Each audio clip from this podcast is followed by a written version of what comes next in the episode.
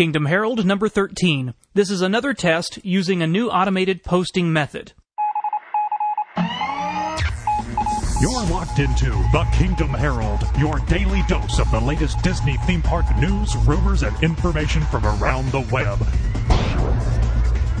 Hi there, this is Alan Adams, and this is your Disney theme park news update for Monday, February 27th, 2006. We start with the Disneyland Resort.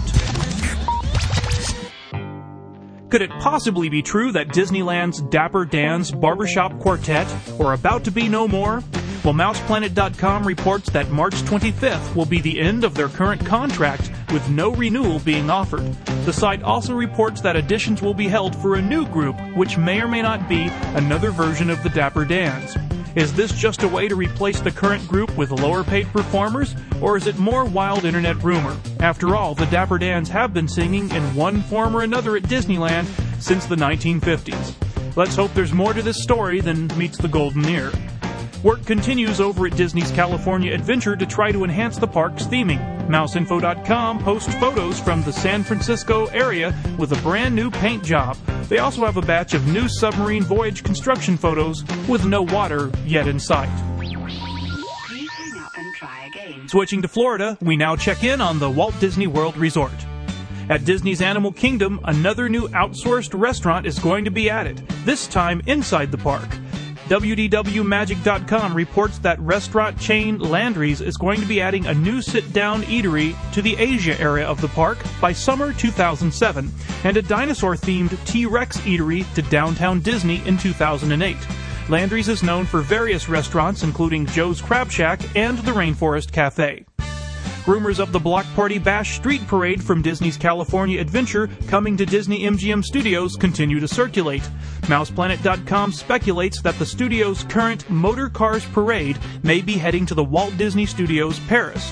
This would allow for the addition of a new version of the current West Coast crowd pleaser or the relocation of the original to a new home in Florida. And finally, some Disney company news. Just what kind of future does Imagineering hold now that Pixar is involved? A new Imagineering Rebirth website at imagineeringrebirth.blogspot.com may shed some light on just what they think about the current state of Disney theme parks. According to JimHillMedia.com, this site is sanctioned by Pixar's John Lasseter and Monsters Inc. co-director Pete Docter. Short essays already posted cover topics such as Disneyland's great moments with Mr. Lincoln, the lost pirate ship and Skull Rock from the original Fantasyland, and problems with the park operation department. Officially, the site is there for industry professionals to share opinions, but currently anyone can access and review the postings. Check it out. Again, that's imagineerebirth.blogspot.com. And once again, welcome to all the new subscribers. We've seen a 70% increase since the last test podcast was posted. We thank you for being along for the ride as we continue to experiment. And speaking of rides, thank you, Don Knotts, for all the wonderful rides you took us on during your career. You will be greatly missed.